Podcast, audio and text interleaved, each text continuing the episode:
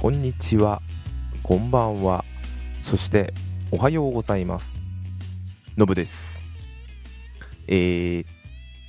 82回、第82回ガジェットガジェットのポッドキャストになります。皆さん、いかがお過ごしでしょうか？えっ、と、今年になって2回目なんですが、もう2月が終わるではないんですけど、えー今日が、えー何日だっけ？17日なんで、まあ、2月半分は超えてますし2月は28日までですよね。なんでほぼほぼもう終わってますよね。っていう状況であります。えーなんかすごい暖かくなったかなと思ったら先日1週間前ですか？雪降って。積もったかなと思ったら積もらなくて。いや積もんないのはいいあ東京ですね。東京の話なんですけど、えー積もんないのはいいんですけどでもやっぱ積もった方がいいですね。なんかワクワクしますよね。単純に。であのー寒いのは嫌ですね。ただ今日土曜、今日は日曜なんですけど、昨日と今日は暖かかったっけああああったかくはないんですけど、寒くはなかったですね。あの先日、それこそ木曜日ちょっと体調悪くなって、あのまあ、会社自体は行って、早めに帰った、まあ、残業はしたんですけど、まあ、そんな残業せずに1時間ぐらいで帰って、でもすごい頭痛いな、熱っぽいなと思って寝て、次の日にもちょっとまだ体調回復しないんで、今の時期だとインフルエンザっていうのもあるんだな。で、今インフルエンザ予防接種はしたんですけど、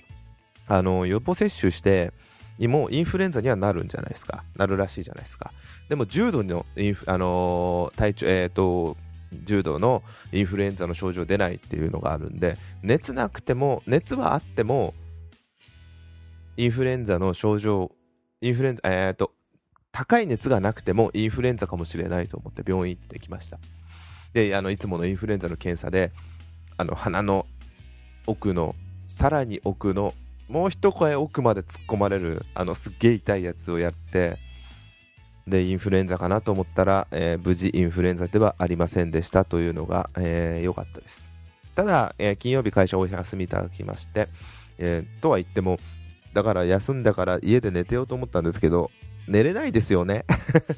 寝すぎると寝れないですよね。本当体調管理って難しいなって思って。こういうのっていうのは慣れなんだな。慣れ？うん、まあでも最近本当疲れてて、良くないなって思いながら、まあ日々過ごしてます。皆さんお元気でしょうか？体調管理だけはね、あのーラジオ好きなんで、よく TBS ラジオのラジオクラウドを聞いてるんですけど、ラジオクラウド自体は TBS ラジオじゃないんですけど、まあでも TBS ラジオのラジオクラウドを聞いてて、あのーまあ玉結びを主に聞いてるんですけど、それ以外でもアフターシックスジャンクション、えっ、と、歌丸さん、歌丸ってのは落語家ではなくて、あの、ラッパーの歌丸さんですね。の聞いてるんですけど、歌丸さんも先々週ぐらいにインフルエンザで、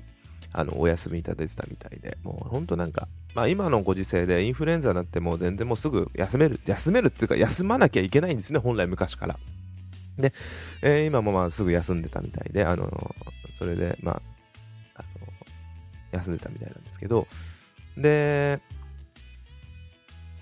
そんな感じで会社でもインフルエンザで流行ってるみたいですね。っていうのはもう終わりにしましょう。普通の話を食べてもしょうがないんで、えー、とその話は終わりにして、では、えー、と本日ですが、えー話す内容としても特に大きなことはないんですけど、えーバイオハザード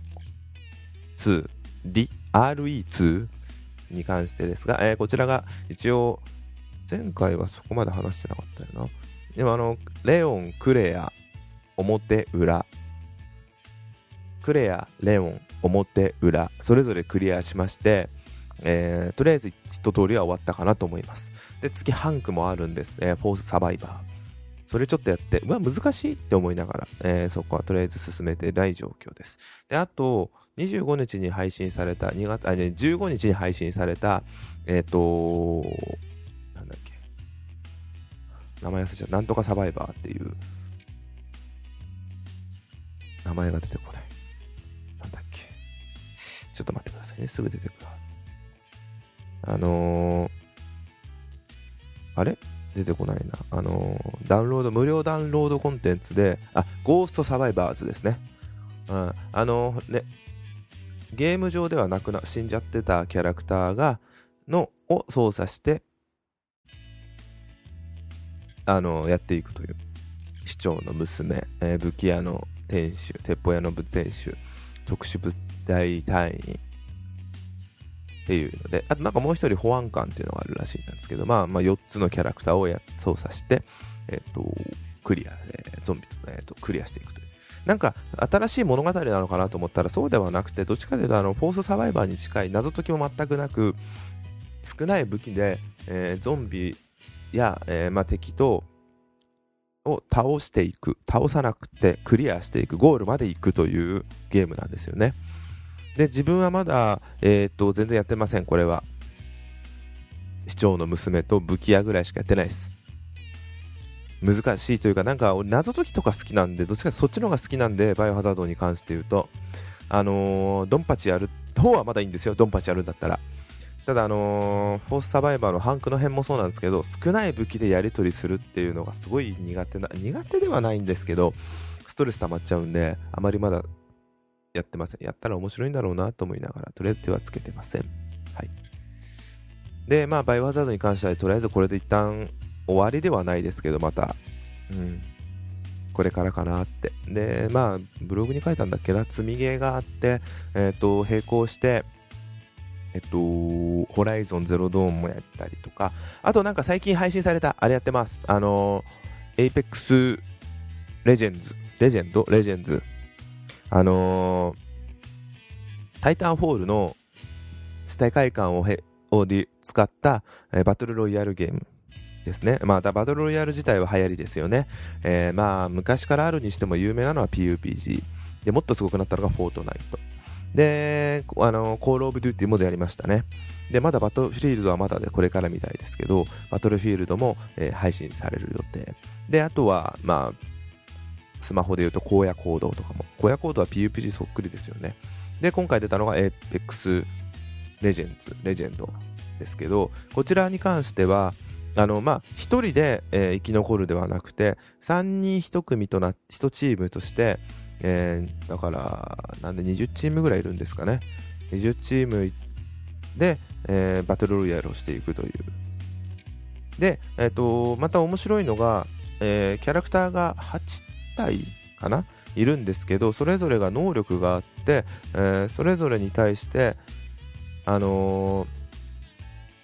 ー、まあ、能力があるんでどれを選ぶかでまた戦略が変わってくるというのをやり方が変わってくるあのー、やったことはないあまあそういう感じのルールなんですよねもちろん武器は最初持ってないので降りてからあの拾ってで拾った後にえっとまあでも自分の持ってる能力を使ったりしてえー、相手、敵を倒していくというゲームです。友達とやったんですけど、ともかとにかく敵が硬いなって思いました。難しいと思いながらやらせていただきました。面白いか面白くないかされ全然面白いです。えっと、まあ、向こうだってやっぱ友達とやるからこそ余計面白いんだなとは思うんですけど、面白いです。非常にやりがいがあって、うん、今後、なんかすっごい人気らしいですね。あのー、PUPG を超えたフォートナイトを超えてるみたいで これからどうなっていくんだろうなっていうのは常に思ってます。はい。ちょっとまだ始めたばっかりなんで、あんまり全然深くはやってませんが、まあこれからやっていくのかなと思ってます。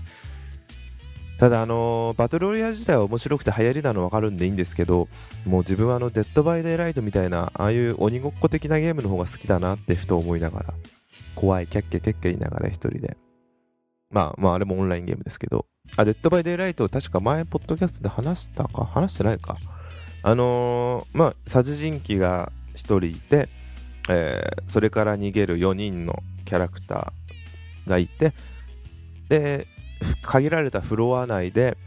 逃げるためにいろいろなんか試行錯誤して最終的にその殺人鬼から逃げるんですね。で、オンラインなんですよね。で、自分が殺人鬼になるか、逃げる側になるか、えっ、と、名前はサバイバーだったかな。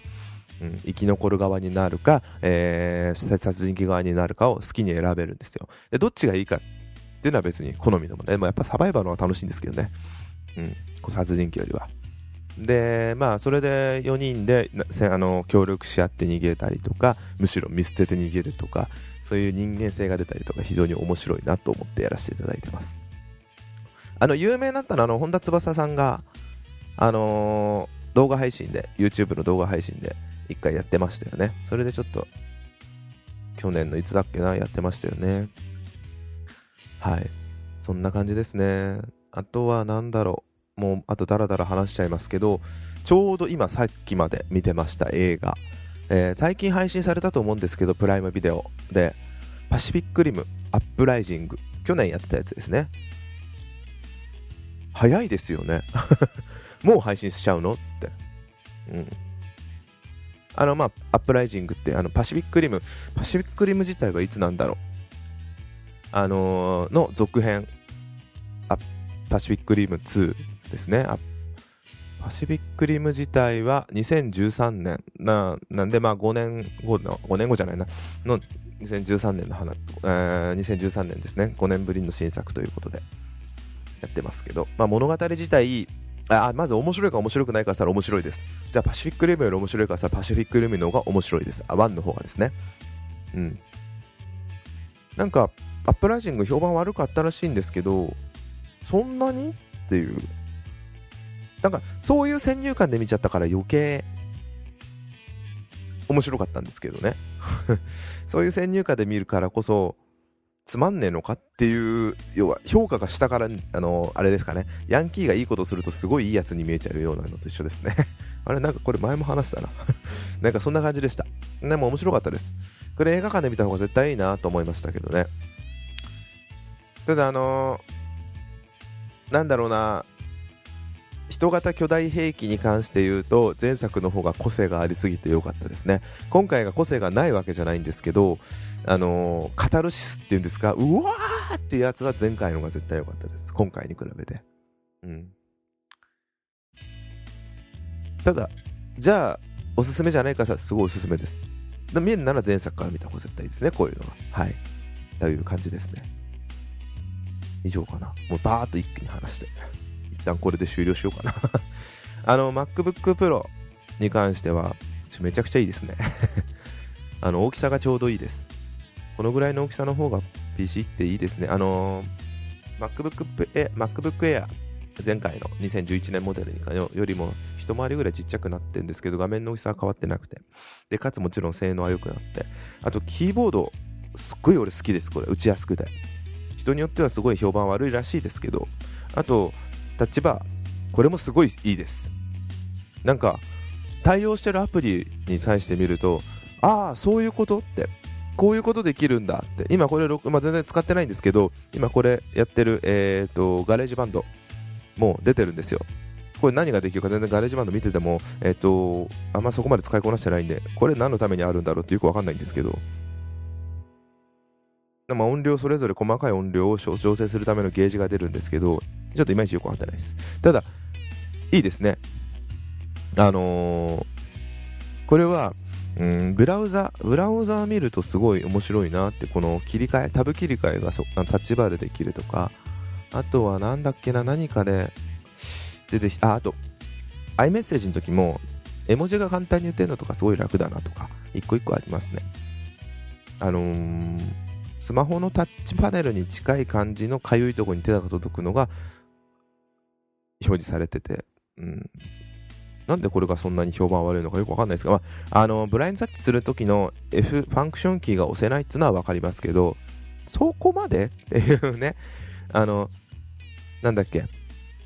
Mac って別にファンクションキーを押さなくてもショートカットキーがあるんですね、同じように。俺そこはあんま知らなかったんですけど、だから、えっ、ー、と、カタカナをやるときは F7 をしてたんですけど、そうじゃなくても、別のコマンドであ、別のショートカットで代用できたりするんで、あんまりそこに関しては、ブラインタッチできんじゃねえのっていう、っていう感じで思ってます。はい。っていう感じで、以上ですかね。あーそんなんで、今回は、ダララッと話させていただきました。ありがとうございました。またよろしくお願いいたします。失礼いたします。